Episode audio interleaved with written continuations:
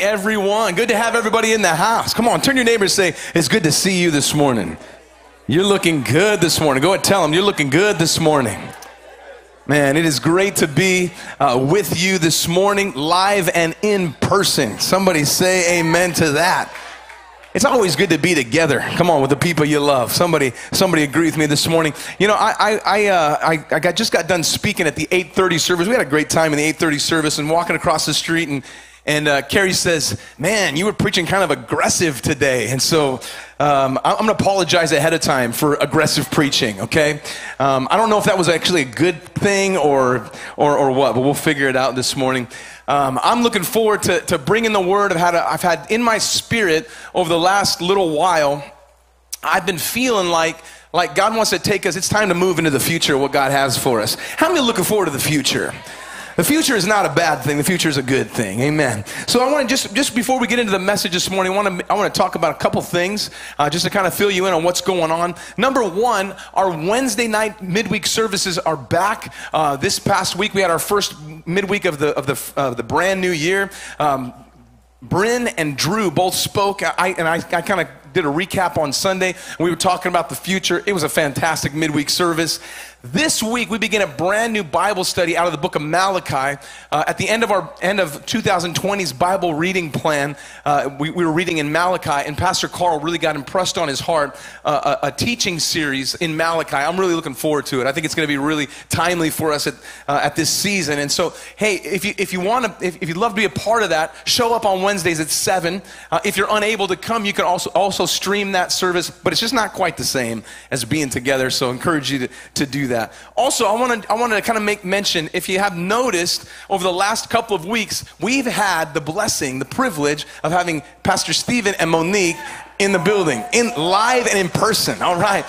Now, may, some of you may not know who Pastor Stephen and Monique are, and that's because for the past many years they've been serving as campus pastors at our North Campus in Fullerton.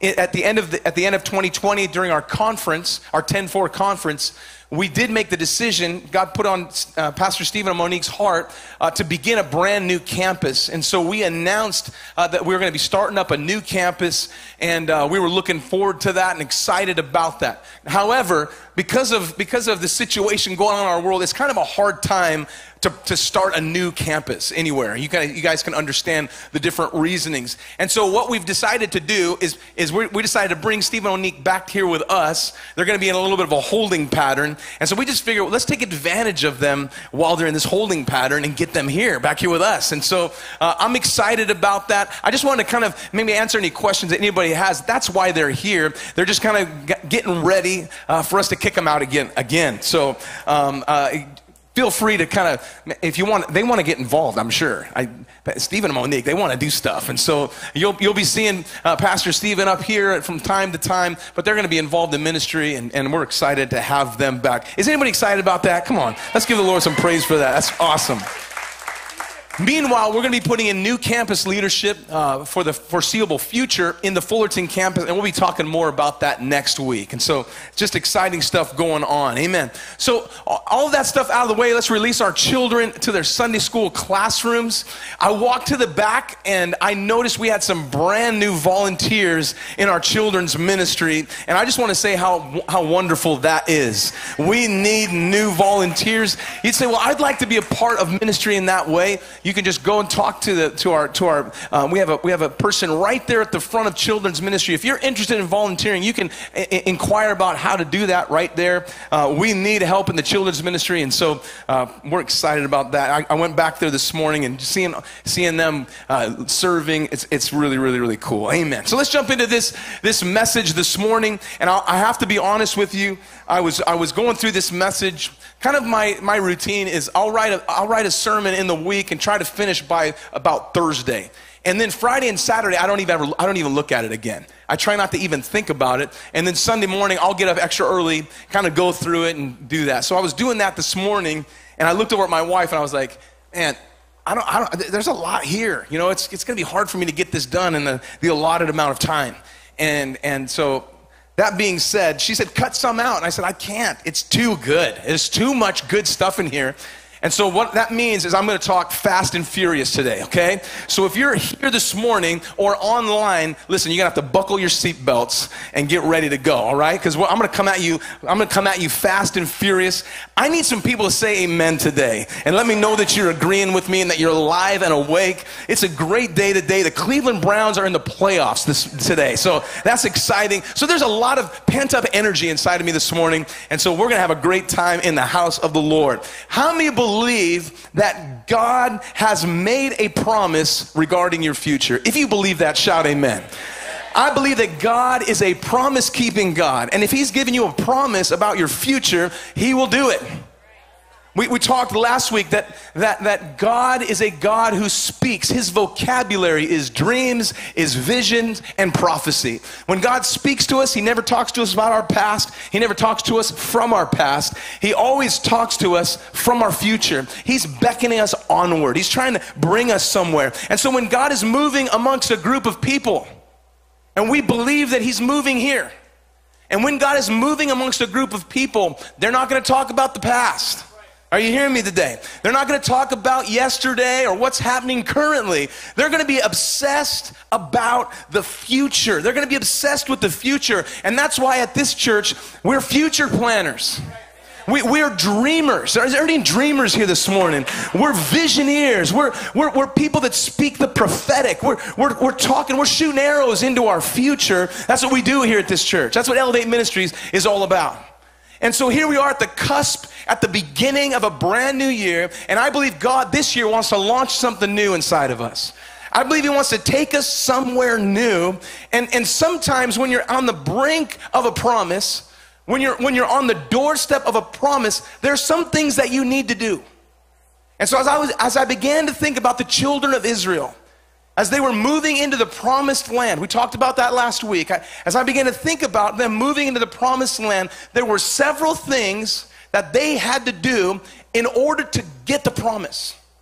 And those things are, that's what I want to talk to you about this morning. So if you have your Bibles, we're going to be in Joshua chapter 5 here at the beginning of this message. And it's kind of a strange text uh, to kind of, kind of speak out of, uh, but hopefully uh, you'll, you'll understand why in a few minutes. Joshua chapter 5, we're going to begin with verse number 1. Amen. The Bible says, So it was when all the kings of the Amorites were on the west side of the Jordan, and all the kings of the Canaanites who were by the sea. Who are these people? These are the, these are the enemies that are living in the promised land, okay? When they heard that the Lord dried up the waters of the Jordan from before the children of Israel, and that they had crossed over, their heart melted, and there was no spirit in them any longer because they were afraid of the children of Israel. It's a good thing when the enemy's afraid of us. Amen. How many want the enemy to, I think the enemy should be afraid of us. How many believe that? All right, verse verse 2. And at that time, the Lord said to Joshua, "Make some flint knives for yourself and circumcise the sons of Israel again." Somebody say ouch. Thank you, Betty. Verse 3 So Joshua made flint knives. Now, just think about making those, knowing what you're going to do with them. That is rough. Anyway, so, so Joshua made flint knives for himself, and he circumcised the sons of Israel at the hill of the foreskins. What a name of a place. Can you believe that's an actual place? Where were you today? I was at the hill of the foreskins. Anyways, verse 4 and, and this is the reason why Joshua circumcised them. All the people who came out of Egypt who were males, all the men of war, they died in the wilderness on the way. And, and, and so they didn't, the next generation didn't get circumcised. Verse 7 Then Joshua, he circumcised their sons, whom he raised up in their place. For they were uncircumcised because they had not been circumcised along the way. Verse 8 So it was when he finished circumcising all the people that they stayed in their places until they were healed. And then the Lord said to Joshua, This day I have rolled away the repro- reproach of Egypt from you. Therefore, the name of this place is called Gilgal to this day. Now, you're probably thinking, this pastor is crazier than I thought he was. Of all of the topics, of all of the different, different texts that we could be reading this morning, why are we talking about the hill of the foreskins and circumcising? I, well, I'm glad you asked. Because we're talking about moving into our future. And when we're talking about future planning, there are several things we need to do. The first is this we need to cut away compromise. We need to cut away. In order for us to move forward in the promise, there are some things that got to be cut away. They got to be cut away. And so, in the opening of Joshua chapter 5, it says that when the enemies heard that the Lord had dried up the waters of the Jordan, Uh, they, they, they, why, why were they, when they heard that, they were afraid of the children of Israel? Why? Well, what you have to remember is the children of Israel crossed over the Jordan. It was a repeat of what had taken place 40 years ago. 40 years ago, you remember Moses had his staff, right? He, he walked up to the Red Sea. Behind him was, was, the, uh, was the, the, the, Egyptians chasing them down, and, and uh, they, they were in bondage, and, and they were just being delivered. They're on their way to the promise, and, and now they've got in front of them the Red Sea, and they've got, they got the Egyptians chasing them from the rear.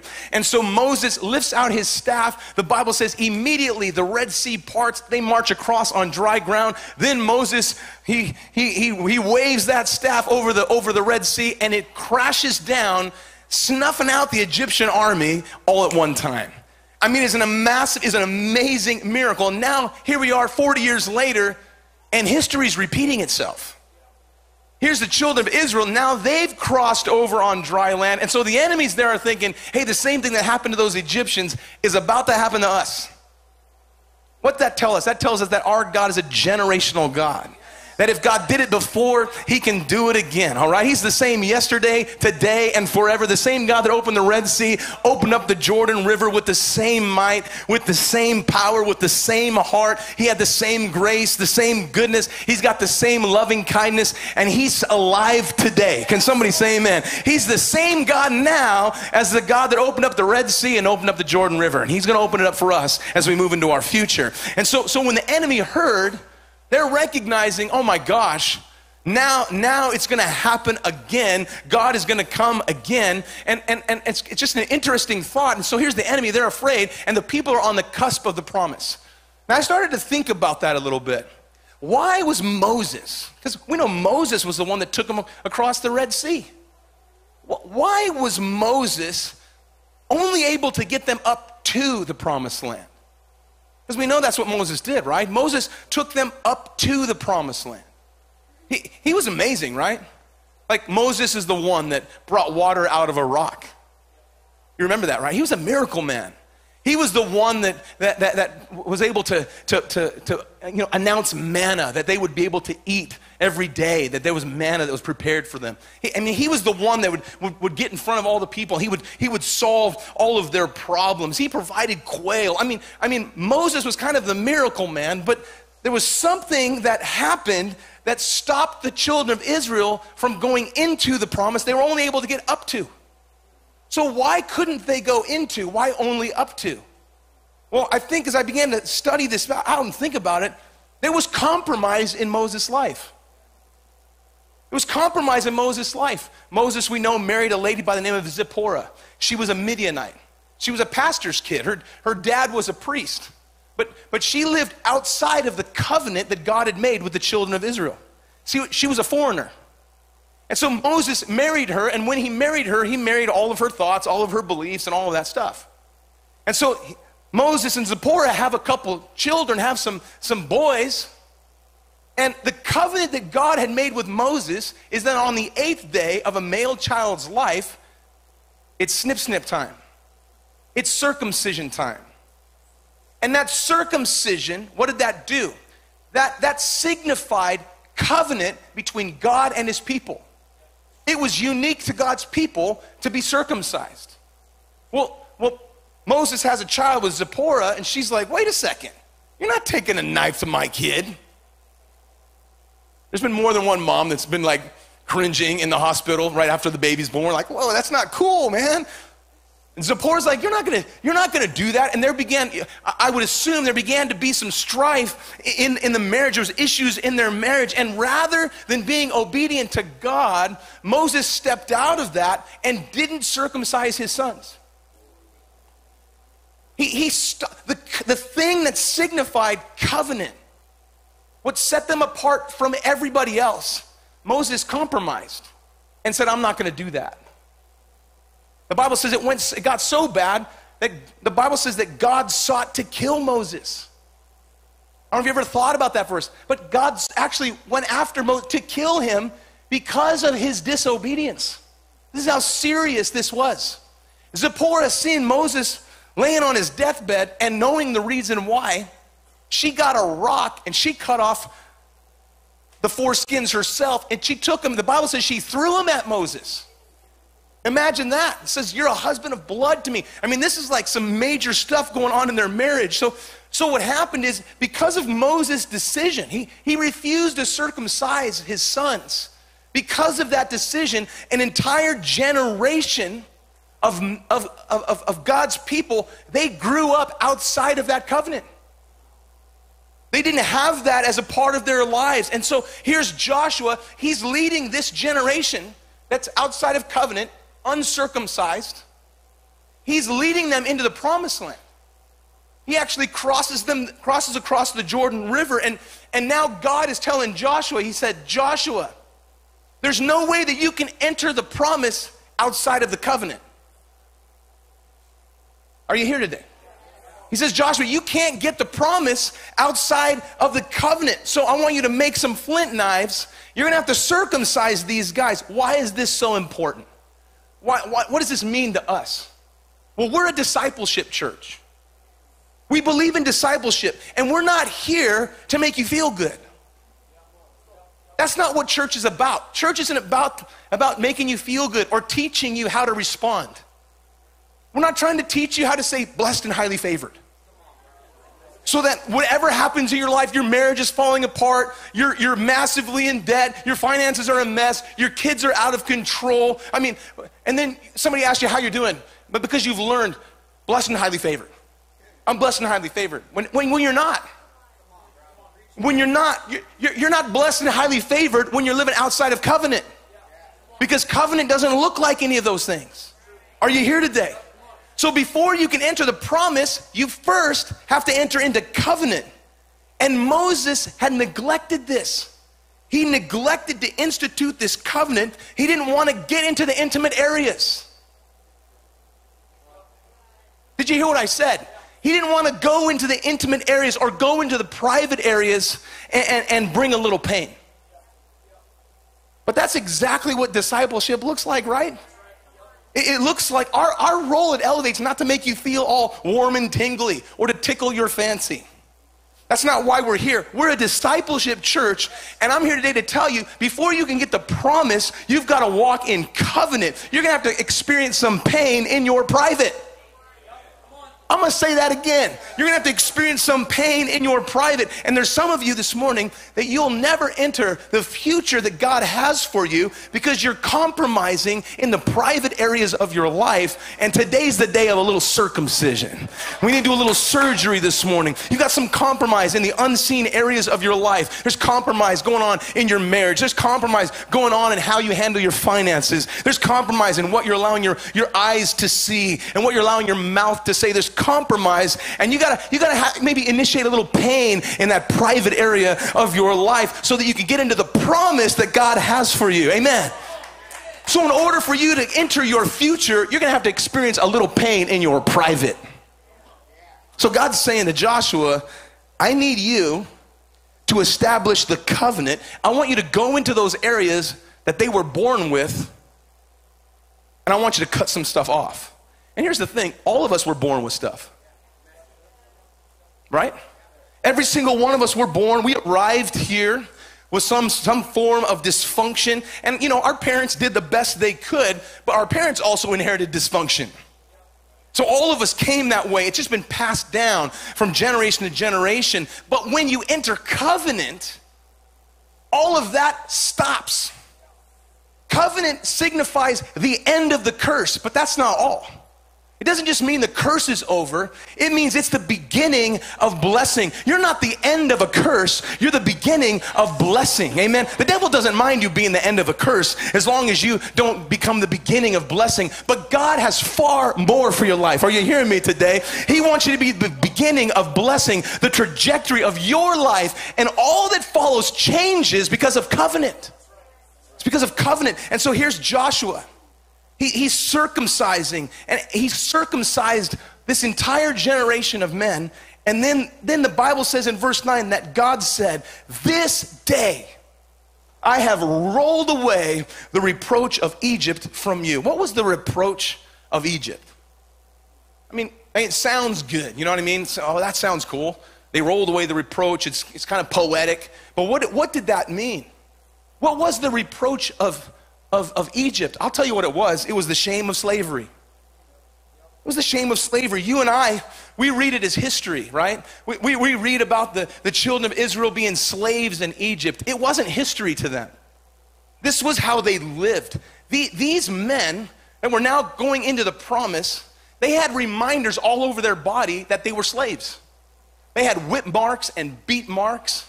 They, some of them probably were, were, were, were, carrying some, some form of, uh, of tattoo showing that they were possessed by someone else. And circumcision was now a new sign attached to their body. That when they looked at themselves, they didn't see themselves no, long, no longer were they seeing themselves as slaves in Egypt. Now they had evidence that they were the sons of God. And through circumcision, these men knew that they didn't belong. They were no longer slaves to Egyptians, but now they were the children of God. How does this affect you? You, may be asking, I'm glad you asked, because every single one of us, we've come to this earth with levels of dysfunction. You bring with you history and baggage and bondage. And we've been told things like, you're, you're never going to amount to it. You're not good enough. You didn't get the right education. You were born in the wrong, wrong place. You're the wrong color. You're inadequate. We've all heard that stuff. But I'm here to remind you that you, it's, we're not talking about you anymore because of covenant. It's Christ in you that we're talking about this morning. Are you with me today? See, the devil, what does he want to do? He wants to take your eyes off God he, want, he, wants, he, wants to, he wants to take your eyes off, off God and he wants to put your eyes on, on, on how you were raised and your upbringing and, and, and all of these different things and try to get you to believe that you're less than based on who you are. That's what happened to these guys. These, these, these, children, these guys were slaves for 400 years. Their entire life, that's all they heard. They grew up hearing you're a slave. Move it, slave. Faster, slave. Oh, it was, it was, it was, it was spoken over and over and over again into their minds. And not only that, it was reinforced with a whip. So not only were they were hearing it, they were feeling it with this thing of a whip on their back. Move it, slave. Faster, slave. These guys, they worked 16 to 18 hour days and never were able to have a deed to a property. They weren't able to own any a home. They weren't able to, to plan for their future. Why? Because they were slaves. They had no rights. When their numbers grew and God increased them, what did Pharaoh do? Pharaoh took every, every male child, their brothers and their cousins, their friends. every male child was thrown into the Nile River and drowned. We're talking about for 400 years this stuff was going on for 10 generations. And here's the thing many of us, we carry with us a similar mentality. Are you here this morning? We carry with us a similar, like a slave mentality. And, and you kind of wonder, well, where does that come from? Guys, it's been there all along. And sometimes we don't even recognize it. It's just kind of buried in our psyche, this victim mindset. And it's there because of words that's been spoken over you and spoken over throughout generations and things that you've grown to believe about yourself. But God says this He says, when covenant is established, that's gone. All that stuff is gone. I've rolled that away. I've rolled away the reproach. It's the same with us when Jesus went to the cross. Thank God our covenant isn't established with surgery. But our covenant is established because Jesus went to the cross and the blood that he shed it was the shedding of blood that was necessary to establish a covenant with us. Hebrews 9:22 says without the shedding of blood there can be no forgiveness of sins. And so Jesus went to the cross and he shed his blood so that he could enter into a covenant with us. What does that mean? What does that mean? What it means is that when you enter a covenant, whatever they have, you assume. Whatever you have, they assume. So, so when you have that agreement that's made, that covenant, whatever they have, you get. Whatever you have, they get. Are you, are you following me? So, so if the other person has debt and you go into a covenant with them, a marriage covenant, say, their debt becomes your debt. And some of you have experienced that when you got married. Oh my gosh, you spent how much? Why? Okay, come on. The opposite is also true. When you enter a covenant, if they have wealth, their wealth becomes your wealth. And some of you also experience that in marriage. You've got how much? Woo! All right, that, that's, how, that's how it happens. So, God on the cross, He enters into a covenant with you and I. All right? When I came to God and I got into this covenant, I came to God with debt. A lot of debt.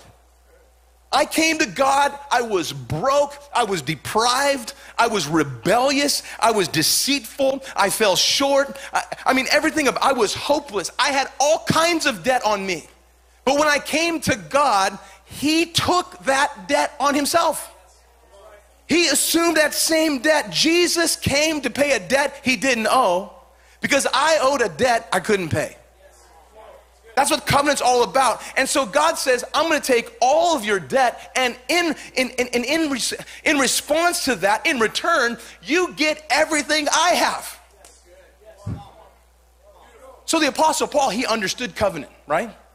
And so everything that Paul writes about, he writes from an understanding. He understood covenant. And when he says in Philippians 4:19 that my God shall supply all your need according to his riches and glory, he wasn't using hyperbole there. That wasn't some form of exaggeration. He wasn't trying to be positive. That's not what was going on. Paul understood covenant. He understood that whatever God has, I have access to. That's what covenant means today. And you in covenant with God means God's assumed all of your debts.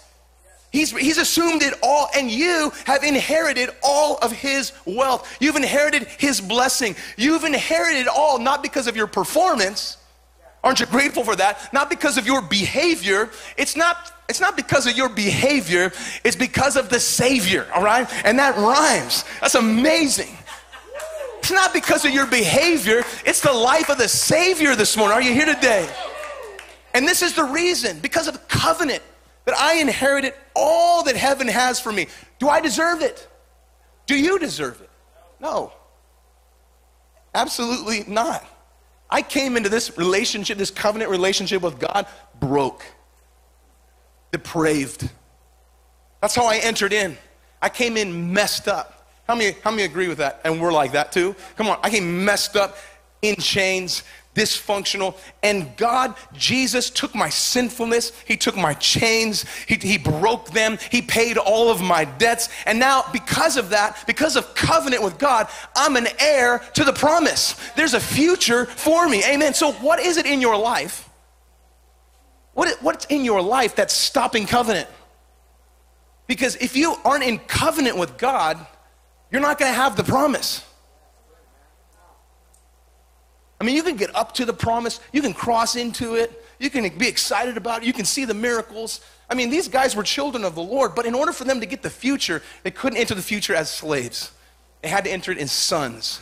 And that, that happens in covenant relationship with God. Some of us in this place, we've got, we've got some compromise, like what happened in Moses' life, a refusal to enter covenant disobedience in areas of our lives and it stopped the promise in Moses' life. And I'm telling you what, it'll stop the promise in your life. What is keeping you from covenant relationship with God? Let's cut it off. Come on, let's cut it off. Compromise, let's cut it off. Right here at the beginning of this year, on the cusp of a promise, we're talking about the future. Let's, let's cut off the compromise. Amen. So, number one, first thing we got to do to get into the promise is we got to cut off the compromise. Number two, we got to change our language. Come on, turn your neighbor, neighbor and say, change your language. You gotta change our language. What kept the previous generation? I want you to think about this. What kept the previous generation out of the promise? Well, one of it was compromise, and we just saw that.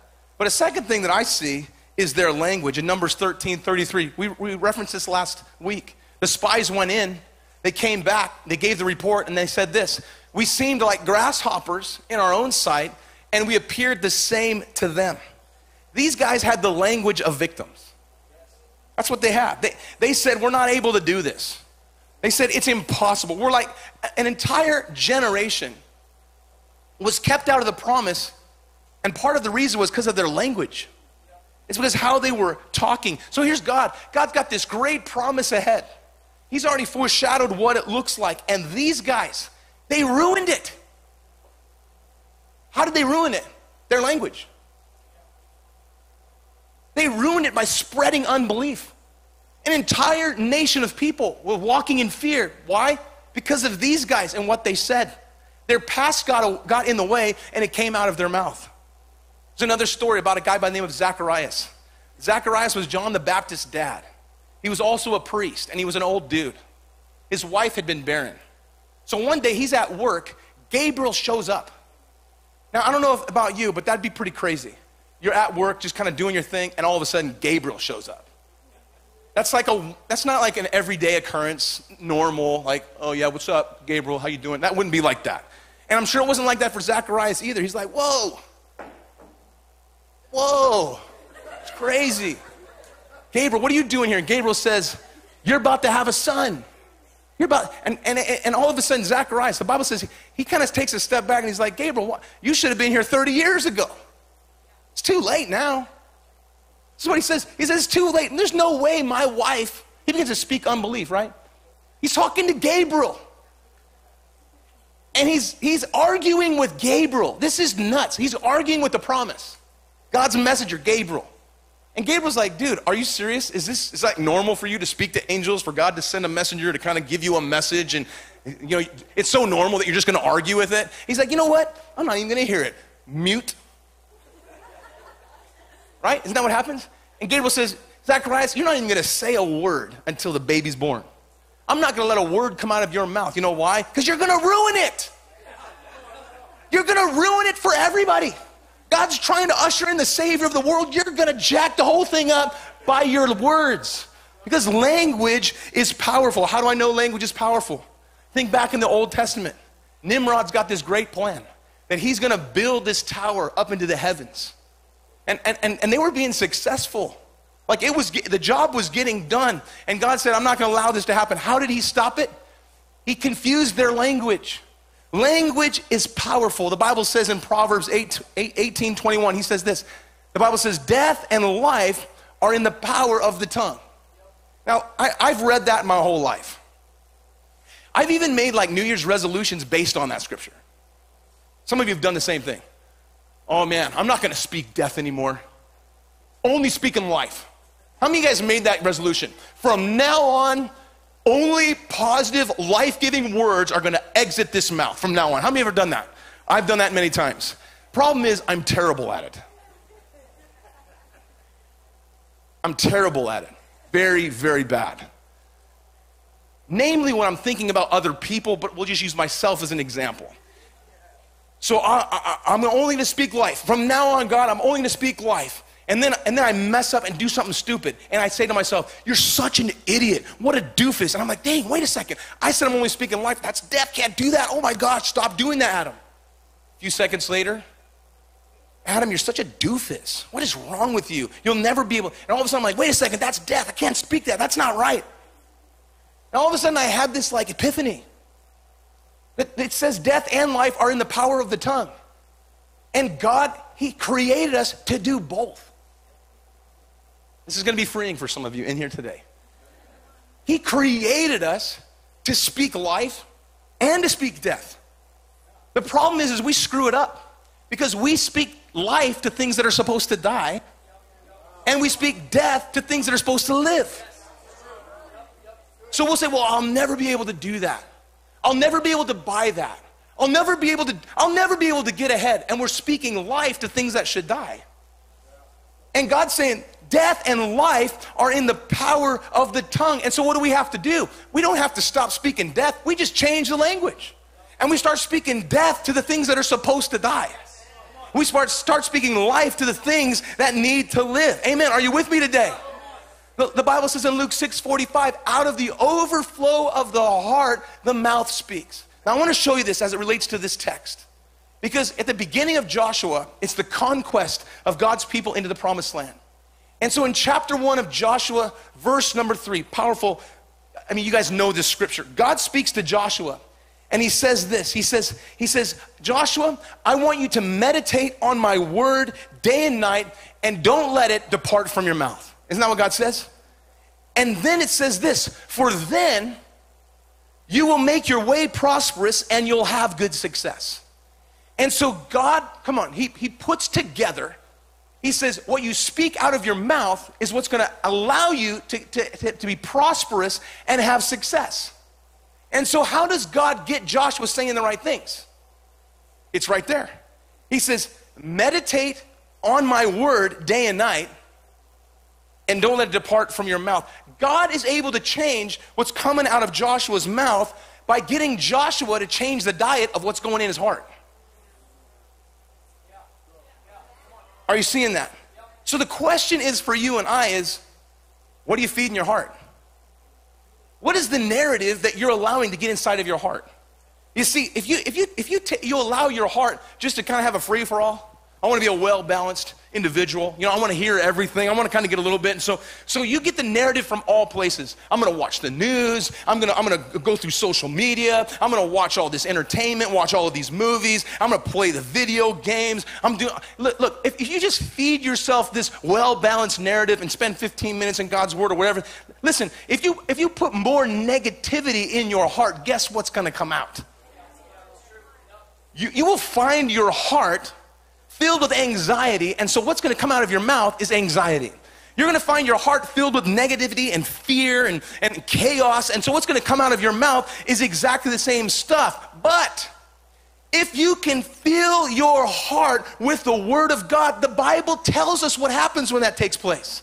In Psalm 1, we just read it day one of the Bible, January 1st, it says, Blessed is the one who does not walk in step with the wicked or stand in the way of sinners, or take seat in the company of mockers, but whose delight is in the law of, or the word of God, and who meditates on his word day and night. That person is like a tree planted by streams of water, yielding fruit in season, and, and whose leaf does not wither, and whatever.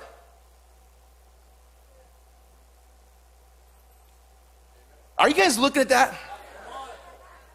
Whatever they do prospers. Guys, if you want to change what's coming out of your mouth, change what's going into your heart. Are you hearing me today? You got to change your language. If you want to get into the promise of God, you got to change your language. How do I do that, Pastor Adam? You change what's going into your heart, and what's going into your heart is going to come out your mouth. If you if you start declaring what's in your heart, the promises of God, the truth of God's word, guess what you're going to get? You're going to get that, and everything you do, come on, somebody, will prosper. Amen. So we cut off the compromise, we change our language, and the, and the, last, the last thing I think we need to do is we got to dream again. Come on, turn your neighbor say, dream again. Like, like command it, say, dream again.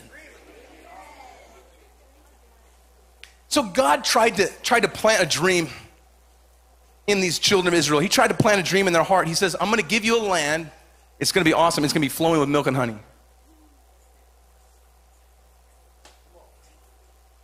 Right? I mean, he gave them this massive dream. I mean, they've endured. You'd think that they would be like, dude, that would be like, okay. I've seen your power. You've, you've, you've split the Red Sea. You've split the Jordan River. I mean, you've, you've defeated our enemies. You'd think that when God says, I'm giving you this land, they'd be like, thank God, about time, right? That's what, that's what you'd think would happen. But I think when you experience enough whips on your back, right? and you have enough disappointment and you've suffered enough pain, when you've seen your brother ripped out of your mother's arm and thrown into the Nile, you know what I mean? When those kind of things happen repetitively in your life, I think naturally you stop dreaming. Right? Like naturally, you just kind of stop dreaming. But, but the Bible talks about a guy, his name was Joseph. And Joseph, it was, what was interesting about Joseph is Joseph dreamed again. See, I think there's a lot of people in here that, yeah, you had a dream or you, you, you once were so excited about the future, but because of time and different things that have taken place, maybe namely 2020, stuff like that happened in your life, and all of a sudden, the ability to dream about the future or think about the future is just kind of hindered. And, and that's kind of what's going on, on with with, with the children of Israel and also with Joseph. Because the Bible says that Joseph has this dream. He's so excited about it, he tells his brother, he tells his family. And the Bible says that, that, that he tells him this dream, and it's an exciting dream. And his brothers begin to mock him, they ridicule him. And then they just begin to, they, they, they begin to, to become envious of him and hate him. Even his own parents rebuked him for having a dream. And then you read just a, just a, a couple verses later, after experiencing all of that, what's different about Joseph is that the Bible says that in Genesis 37 9, he dreamed another dream. And so there was something about Joseph that he was able, even when the first dream that he had didn't work out like he thought it would, he was, he was still able to dream again. He was able to dream again. I, I began to think about that. What, why was he able to do that? Why was he able to do that? His, his 11 brothers didn't do that. Why was Joseph able to do that? And, and the only difference between, I can see between Joseph and his brothers was that there was, there was something that was kind of significant about Joseph that none of his brothers had. And that was the coat of many colors, the Technicolor dream coat, all right, that Joseph wore. And we all know the story. We learned about it in Sunday, Sunday school that, that, that, that Joseph somehow, he, he, had, he had received the father's favor. He, he was the favorite of his dad. And because of that, Joseph's dad made him a coat of many colors something very significant, and, and put it on Joseph. Could Joseph's ability to dream again be linked to that somehow? You see, here's, here's what I think. I think Satan knows that if you obtain the Father's favor, dreams will awaken inside of you. I think Satan knows that. He knows that if, if you obtain God's favor, like if that knowledge hits you, that you'll be able to dream like you've never dreamed before. And so, what is Satan's tactic? What does he want to do? What he wants to do is he wants to convince you you're not God's favorite, right? That seems obvious, right? So, what does Satan do? He'll say, hey, well, look at your performance. Hey, you, you, you, didn't really read the Bible that much. Last year, you, you, you did the Bible reading plan until about March. Great job. Fail. And so Satan's going to point out all of the different areas where your performance didn't line up, where you didn't quite make it, the things that you did or the things that you didn't do. He'll say things like, Man, it was just Christmas. You spent more time opening presents than you did in my presence. That was pretty cool, huh? That was good. And so what happens is, is we kind of feel like, man, we don't have the favor of God because of what we did or what we didn't do. You know what I'm talking about? So, so here's what I want you to see. When God spoke about his son Jesus, this is what God said. He said, This is my son with whom I am well pleased. And then the Bible says in 2 Corinthians 5:17, if anyone is in Christ, he's a new creation. Old things have passed away, all things become new. So, if you're in Christ, you are the one that God is well pleased with. Do you see that? So, what does Satan want to do? Satan wants to get you out of Christ because he knows what happens when you're in Christ. So, he wants to get you out of Christ and into performance. And he wants you to base your relationship with God on performance because if he can do that, he knows he can disqualify you based on your performance. Here's the thing Joseph didn't wear the coat because he had perfect behavior. Joseph didn't wear the coat because he was morally upright. He didn't wear the coat because, because of anything on externally. He wore the coat because Joseph's dad gave it to him and placed it on him. Are you hearing me today? He didn't earn it. He didn't buy it. He, and we can't earn it. We can't buy it. You can't earn the Father's favor. God places it on you. Let me explain it like this. When God created woman, how did he do it? He took Adam put him into a deep sleep, pulled a rib out, fashioned the woman, brought Eve to Adam, and said, and so he, Adam looks at Eve for the first time, and he's like, bone of my bone, flesh of my flesh.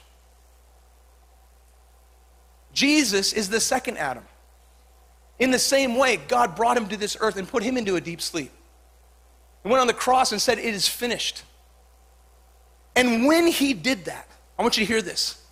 When Jesus, because of what Jesus did, it created sons and daughters so that when Jesus looks at you, Jesus says, bone of my bone, flesh of my flesh, righteousness of my righteousness, holiness of my holiness. That's what Jesus says when he looks at you. As Adam was, Eve was. As Jesus was, we are. Somebody say amen to that. Where's that in the Bible? You ask. I'm glad you asked. Second Corinthians 5:21 says this, God made him who knew no sin to become sin that you might become the righteousness of God in Christ Jesus. So that means when I stand before God, when you stand before God, God doesn't see myself. He doesn't see me. He sees the reflection of his own glory. He sees the reflection of his own righteousness. And here's the truth, man. I know my depravity, as you do. Like I'm reminded of all my weaknesses, all my sin, all my shortcomings, all my failures. But the Bible says that I don't stand before God in myself. Like I'm not presented to God in myself. I stand before God in Christ in Christ. What was God doing with Adam? He was bringing out Eve and other sons and daughters, a helpmate that's comparable to him. What was God doing with Jesus? He was executing his entire plan to bring out of Jesus sons and daughters, the bride of Christ. And because of that, you and I are the righteousness of God in Christ Jesus. So, why in the world are you listening to the devil? Why are you listening to the accusations of the enemy and, and, and, hearing all of the reasons that you're disqualified? Why are you living under what God has placed you over and called you to rule over? Why are you living chained and enslaved to the things that God's already set you free from? God has set you over, He's delivered you. Come on, He's set you free. He's already broken every chain. Do you believe that today? And guess what? He's assumed your debt, He's canceled it all, He's paid it in full, and He's put on the the favor of God on you. Come on, you have the favor of God on you. And so I'm telling you today, you got to dream again. You got to dream again. What's been lost? What's been lost? Listen, let it go. Dream again. I'm going to ask the worship team to come up, and as they do, I want to read a scripture with you. Because I think it speaks to this whole future and promised land. It's in Deuteronomy 3:13.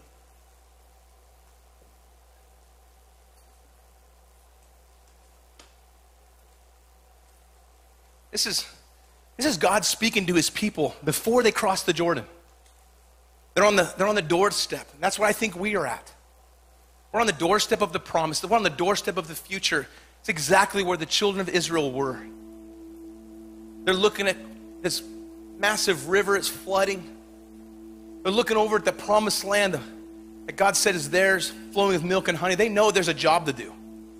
They know there's enemies in the land. They know it's not going to be necessarily easy. But God speaks to him. Check this out. And God says this He says, God Himself is going to cross over ahead of you, and He will destroy these nations before you, and you will take possession of their land. You see, I think, I think one of the problems that we have is this.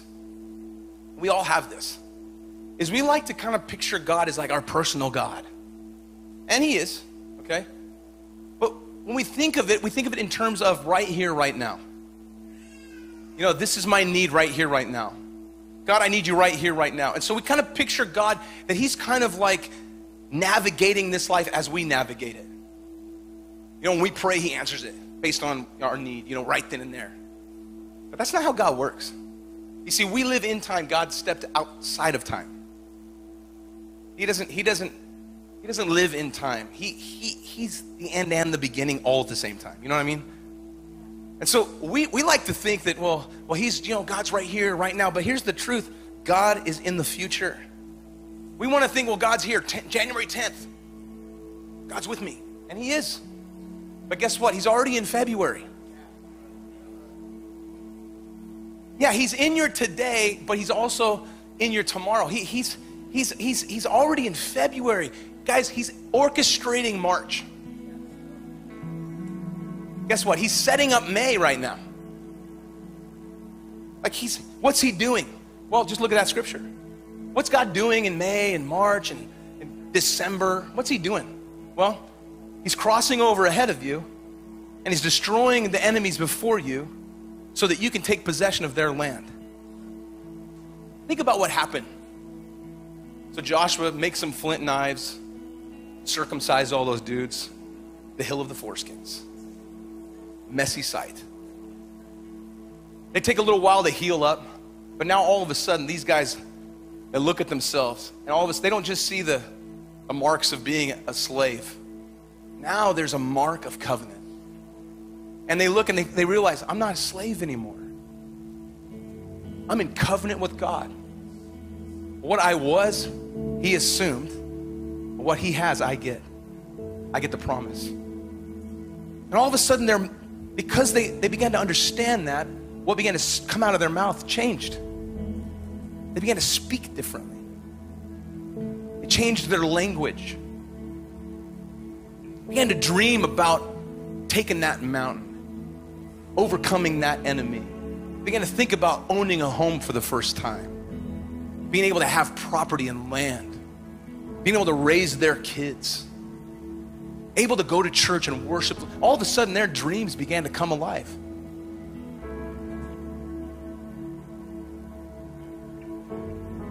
Come on. All it took, all it took was covenant with God, a language change, and a dream. And so they go into the promised land. After they heal up, get what happens next? Well, they go to their first battle. Where is it? It's Jericho. Man, it's a big time battle. These big walls, fortified, horses and chariots running around on top. I mean, it's, it's a crazy enemy. Like, how in the world are we going to do this? Guess what?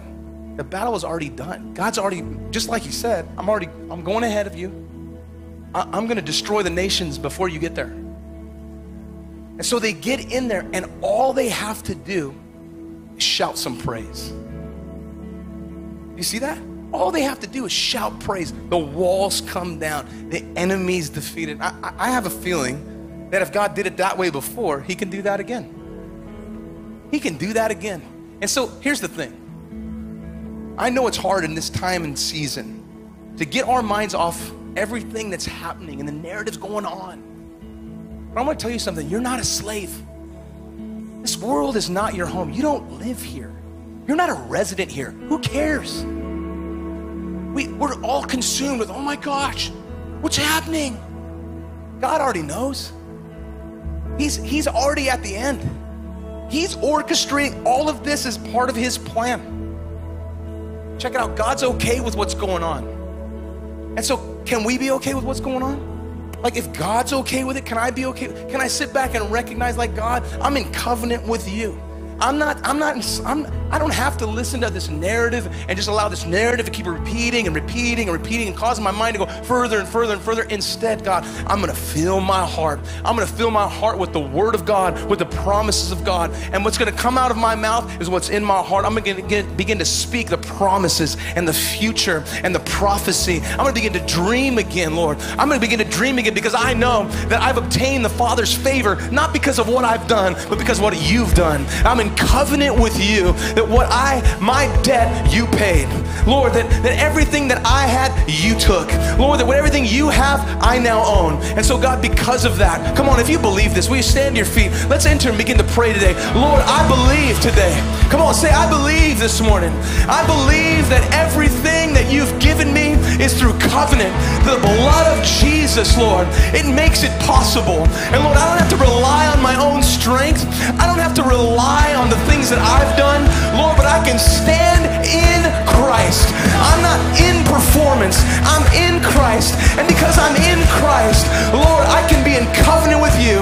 I can obtain your favor. Lord, I can allow the promises of God to become the future that I declare. Father, in Jesus' name, come on, in this place today, how many want, want the future promise for your family? If that's you, raise your hand. That's me. That's me. I want the future for my family.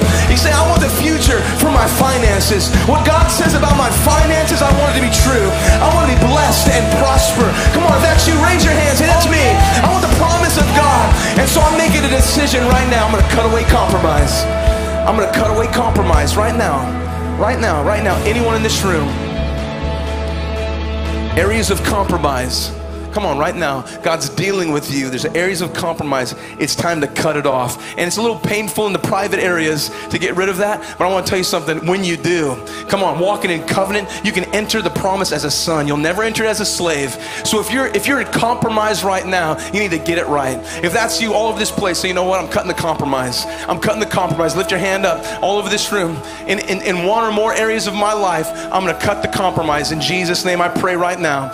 Right now, over every hand that's lifted, come on, keep that hand lifted up. Over every hand that's lifted, Lord, every every issue, every private thing, Lord, that we've tried to hide and we've tried to live with, Lord, we recognize we'll never enter the promise as slaves, only as sons. You've paid for that. And so, Lord, we're going to cut it off. We're going to cut it off. It's been bought and paid for by the blood of Jesus, Lord. We thank you today that we're in covenant and we don't have to live bound anymore. Come on, you can live free in Jesus' name. Come on, right now, just declare that I'm free in Jesus' name. Compromise no more in Jesus' name. Not even a hint, not even a hint anymore in Jesus' name. Come on, come on. I'm going to change my language. Somebody right here in this room, you need to raise your hand to that. I'm going to change my language. I'm going to stop repeating the narrative of the world and I'm going to start repeating the narrative of God. If that's you, I want you to raise your hand all over this place. That's me. Come on. I'm going to change my language. There's power in your language. Life and death are in the power of the tongue. I'm going to speak life to things that need to live and I'm going to speak death to things that need to die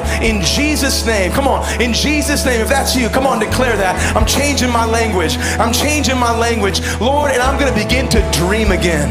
Come on. Come on, someone in this room. I'm to begin to dream again. I'm to begin to dream again. Lord, I've obtained the favor of God. Lord, you've placed favor on my life. And Lord, I thank you today, Lord, that as a, because I have your favor, I can dream big dreams. I can dream impossible dreams. Come on, some of you in this room say, Lord, awaken the dream inside of me. Come on, awaken the dream inside of me. Lord, help me to dream big about my family, Lord. Help me to be, dream big about ministry, Lord. Help me to dream big about finances, Lord. Help me to dream big, Lord, about my personal life. Lord, in Jesus' name, help me making a decision. I'm dreaming big. Come on. If you, lift your hand. I'm dreaming big. I'm dreaming big. Thank you, Lord. Lord, we're going to be dreamers. We're going to be talking about the future. We're going to prophesy and shoot arrows. Lord, we're going to be people of vision in Jesus' name. Come on. Come on. How many believe that this morning? Amen. I know breakthrough is coming in my